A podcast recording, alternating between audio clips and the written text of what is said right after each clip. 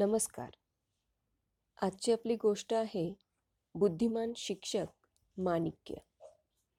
गोष्ट आहे थैलीभर गोष्टी या सुधामूर्ती यांच्या पुस्तकातील. अनुवाद केला आहे लीना सोहोनी यांनी.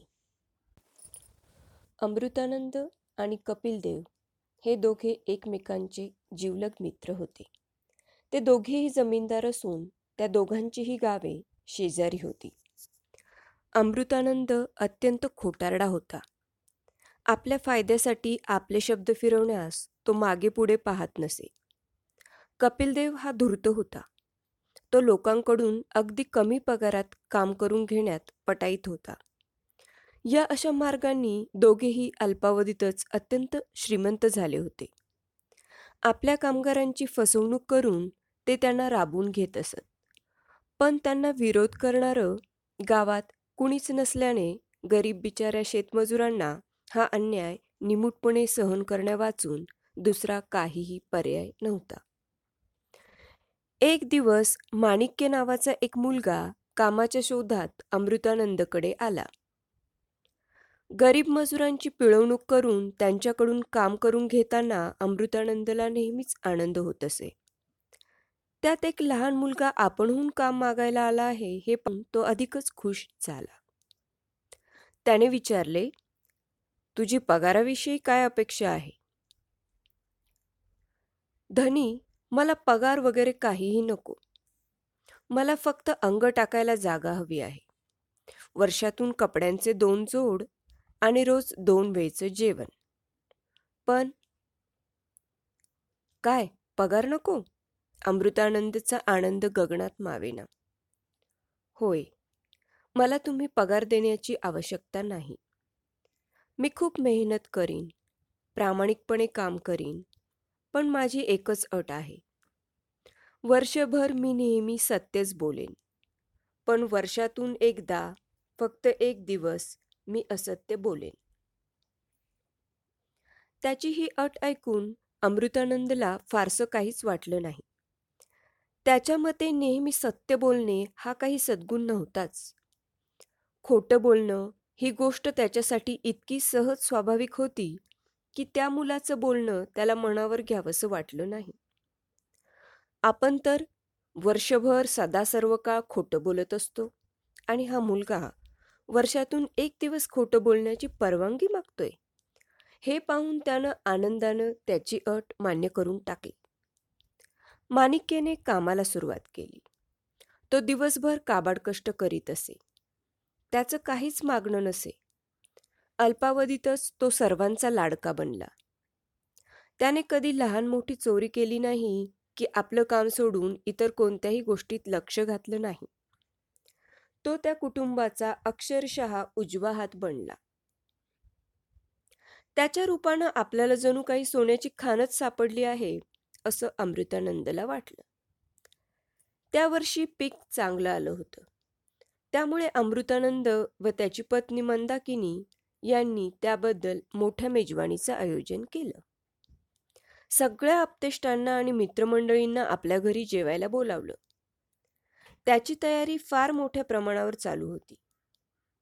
अमृतानंदने सगळं धान्यधुन्य मोठमोठ्या गाड्यांमध्ये भरलं. आणि ते घेऊन तो शहरात विकण्यासाठी गेला. घरात मेजवानीच्या निमित्ताने बऱ्याच मोठ्या प्रमाणावर निमंत्रित जमणार होते. त्यामुळे जमलेल्या सर्वांसाठी कपडे लत्ते दागदागिने वगैरे खरेदी करून सर्वांचे डोळे दिपून टाकण्याचा अमृतानंदचा बेत होता. नेमका त्यावेळी माणिक्य धावतच मंदाकिनीपाशी येऊन म्हणाला मालकीनबाई एक फार मोठी दुर्घटना घडली आहे. या संकटाला सामोरं जाण्याचं बळ देवच तुम्हाला देव. आपले धनी शहरातून घराकडे परत येत असताना त्यांना वाटेत हृदयविकाराचा तीव्र झटका आला आणि त्यात त्यांचं निधन झालं. आता कोणत्याही क्षणी त्यांचं शव इकडे आणण्यात येईल. आता मी निघतो आणि बाकीची सगळी व्यवस्था करतो. त्याच्या तोंडचे हे शब्द ऐकून मंदाकिनीला शोक अनावर झाला. सारं वातावरण शोकमग्न झालं. जे आपतेष्ट आणि स्नेही मेजवानीसाठी आले होते ते आता अमृतानंदच्या अंतिम संस्काराची तयारी करू लागले. माणिक्य तेथून धावतच शहराकडे निघाला. अर्ध्या वाटेत त्याची अमृतानंदशी गाठ पडली. त्याला शहरात खूप नफा झाला होता. त्यामुळे तो गाड्या भरभरून भेटवस्तू घेऊन परत निघाला होता. त्याचा आनंद गगनात मावत नव्हता. माणिक्य त्याला पाहून धावतच त्याच्याजवळ गेला आणि म्हणाला धनी एक फार मोठी दुर्घटना घडलेली आहे. मालकीनबाईंचा सर्पदंशानं मृत्यू झालेला आहे. तुमच्या आप्तेष्ट नातेवाईक आणि मित्रमंडळी त्यांच्या अंतिम संस्काराची तयारी करत आहे. सगळे तुमचीच वाट पाहत आहे. मुलं बाळं धाय मुकलून रडत आहे. मी तुम्हाला कळवण्यासाठी धावत धावत इकडे आलो. अमृतानंदने सगळं सामान सुमान रस्त्यावरच सोडलं आणि तो सुन्न मनस्थितीत घराकडे परतला. दुरूनच त्याला अंत्यसंस्काराची तयारी चालू असलेली दिसली. मुलं बाळं रडताना दिसली. सर्व नातलगांच्या चेहऱ्यावर दुःखाची कळा पसरली होती. पण त्यांनी जेव्हा अमृतानंदला पाहिलं तेव्हा त्यांची जणू वाचा हरपल्यासारखी झाली.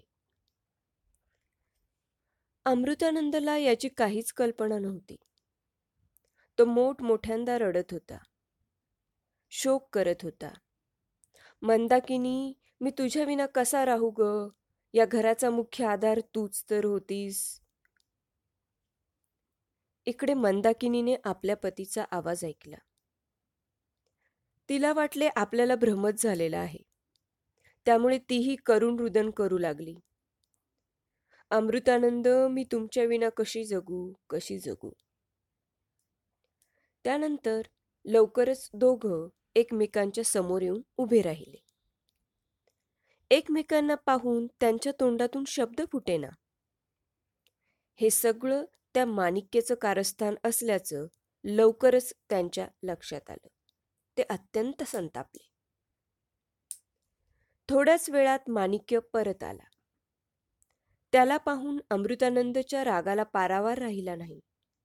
त्याने विचारलं तू हा सगळा प्रकार कशासाठी केलास? तू खोटं का बोललास? त्याचे परिणाम काय होतील याची तुला काही कल्पना तरी आली होती का? माणिक्य हसून म्हणाला धनी मी तुमच्याकडे कधी पगाराची मागणी केली नाही की कधी बक्षिसाची मागणी केली नाही. पण मी वर्षातून एक दिवस खोटं बोलेन असं तुम्हाला सांगितलं होतं. आणि ते तुम्ही मान्यही केलं होतं. तुम्ही स्वतः तर इतरांशी रोज खोटं बोलता. त्या गोष्टीचा त्यांच्या आयुष्यावर काय परिणाम होईल याचा विचार तुम्ही कधी केलात का? जमलेल्या लोकांसमोर माणिक्यने हे सगळं आपल्या मालकाला सुनावलं आणि तो निघून गेला. अमृतानंदने शर्मेने मान खाली घातली. आता माणिक्याची नोकरी सुटल्यामुळे त्याला कपिलदेवची आठवण झाली. तो शेजारच्या गावी त्याच्याकडे जायला निघाला. कपिलदेवला माणिक्यच्या खोटं बोलण्याविषयी समजलं होतं. पण त्याचबरोबर तो किती मेहनती कष्टाळू आहे याचीही त्याला कल्पना होती. माणिक्य त्याच्याकडे जाऊन पोहोचला. त्याला काम हवे होते. कपिलदेवला वाटलं आपण युक्तीने याला सहज फसू तो म्हणाला माणिक्य तुला कामावर ठेवण्यापूर्वी माझी एक अट आहे. तू कधीही खोटं बोलायचं नाही. एवढंच नाही तर माझी आणखीही एक अट आहे. माझ्या अटी तू मान्य केल्यास तरच मी तुला कामावर ठेवून घे आपण याला दहा माणसांचं काम करायला लावू आणि तेही अगदी अत्यल्प मोबदल्यात असा विचार कपिल देवने केला होता. धनी मी तुमच्याशी कधीही खोटं बोलणार नाही हे मी मान्य करतो. आता तुमच्या बाकीच्या अटी सांगा. जर त्या मला मान्य झाल्या तर मी तुमच्याकडे काम करीन. मी तुला रोज दोन वेळा केवळ एक पानभर अन्न देईन. मान्य आहे. आणखी काय अट आहे? तू जर माझी नोकरी सोडून गेलास तर जाण्यापूर्वी तुला दंड म्हणून दहा सुवर्णमुद्रा द्याव्या लागतील. पण मी जर तुला काढून टाकले तर मी तुला त्याबद्दल केवळ पाचच सुवर्णमुद्रा देईन. माणिक्यने जरा वेळ विचार केला. आणि सर्व अटी मान्य करून कपिल देवची नोकरी पत्करली. दुसऱ्या दिवशी जेवणाच्या वेळी स्वयंपाक्याने त्याला जेवायला बोलावलं. त्याने माणिक्यसाठी हळदीचे छोटंसं पान आणून ठेवलं होतं. व त्यावर तो त्याला जेवायला वाढू लागला. पण माणिक्य महाचतुर होता. त्याने जेवायला येतानाच बागेतून केळीचं भल्ल मोठं पान तोडून आणलं होतं. ते समोर घेऊन तो जेवायला बसला. तो स्वयंपाक्याला म्हणाला आपल्या धन्यांनी घातलेल्या अटीप्रमाणे मला या पानावर मावेल इतके अन्न जेवायला वाढून द्या. त्याची चतुराई पाहून स्वयंपाकी थक्क झाला. इतकी वर्ष कपिलदेव आपल्याकडे काम करणाऱ्या मजुरांना अगदी लहानशा पानावर जेव घालून त्यांना अर्धपोटी ठेवत आला होता. पण आपल्याच धन्याच्या आज्ञेनुसार त्या स्वयंपाक्याला आता माणिक्यला केळीचे पानभर अन्न वाढावे लागले. कपिलदेव सुद्धा त्यावर काहीही बोलू शकला नाही. माणिक्य रोज बागेतून मोठ्यात मोठे केळीचे पान तोडून आणे व त्यावर जास्तीत जास्त जेवढे अन्न मावेल तेवढे वाढून घेऊन बाहेर जाई. ते अन्न सगळे कामगार एकत्र बसून खात. हा रोजचाच प्रघात झाला. माणिक्य हा मुळीच सरळ साधा मुलगा नाही हे एव्हाना कपिलदेवला कळून चुकलं.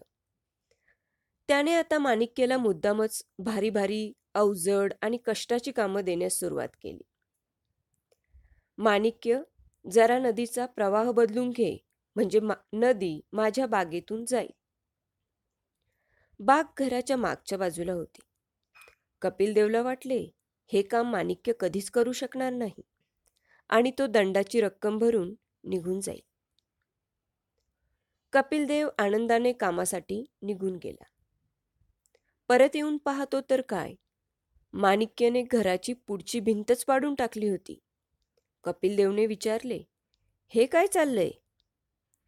धनी मी नदीला वाहण्यासाठी आधी वाट बनवतोय. आता मी नदीवर जाऊन तिचा प्रवाह बदलतो. हे पाहून कपिलदेव काळजीतच पडला. आता हा आणखी काय गोंधळ घालणार आहे कोणास ठाऊ असं त्याच्या मनात आलं. आणि त्याने आपली ही आज्ञा मागे घेतली. नंतरचे काही दिवस माणिक्यने नुसते आळशीपणात घालवले. तो स्वतः काही विशेष काम करत नसे. इतकंच नव्हे तर त्याचं हे वागणं पाहून बाकीचे कामगारही कामचुकारपणा करू लागले होते. कपिल देवला त्याचं हे वागणं पाहून मनातून चीड येत असे. अखेर एक दिवस त्याने माणिक्यला बोलावून घेतले. माणिक्य या घराची गच्ची फार मोठी आहे. एवढी मोठी जागा नुसतीच पडून आहे. तू इतका हुशार आहेस. तू असं कर. त्यावर एक सुंदर बाग तयार कर. आता या एवढ्या मोठ्या गच्चीत कुंड्या घेऊन जायच्या झाडं लावायची खतपाणी घालायचं म्हणजे चांगलं कष्टाचं काम आहे. ते या माणिक्यला काही दिवस तरी पुरेल असं कपिल देवला वाटलं. पण थोड्या वेळाने तो घरात येऊन बघतो तर काय? घराच्या दिवाणखाण्यात चिखल आणि माती पडत होती. हा काय प्रकार आहे? ते पाहण्यासाठी कपिल देव पळतच घराच्या गच्चीवर गेला.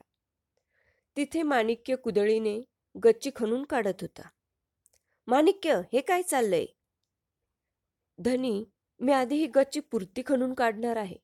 मग त्यात छान माती खत आणून घालीन. म्हणजे झाडं छान येतील. कपिलदेवला हे सगळं सहन करणं अशक्य होतं. त्याने ताबडतोब हे काम थांबवण्यास सांगितलं. असेच काही दिवस गेले. माणिक्याचा आळशीपणा परत सुरू झाला. नुसतं पोटभर जेवायचं काही न करता इकडे तिकडे फिरायचं आणि बाकीच्या कामगारांच्या कामात व्यत्यय आणायचा. असे त्याचे उद्योग चालू होते. जा घरासाठी लाकूड फाटा तोडून आण. एक दिवस कपिलने माणिक्यला आज्ञा केली. त्याला वाटलं जंगलात जाऊन झाडं तोडून हा नक्की दमून जाईल. माणिक्यने घराच्या बागेतील उत्तमोत्तम झाडं तोडून टाकली आणि ती लाकडं घरात आणून टाकली. कपिल देवला हे जेव्हा कळलं तेव्हा त्याला ते असह्य झाले. त्यापेक्षा पाच सुवर्ण मुद्रा देऊन याला हाकलून दिलेलं बरं. असा विचार त्याने केला. अखेर माणिक्यला बोलावून त्याने पाच सुवर्ण मुद्रा त्याच्या हातावर ठेवल्या आणि त्याला जाण्यास सांगितले. माणिक्य त्या सुवर्णमुद्रा घेऊन निघून गेला. त्या दोन जमीनदारांना माणिक्यने चांगली सद्दल घडवली होती.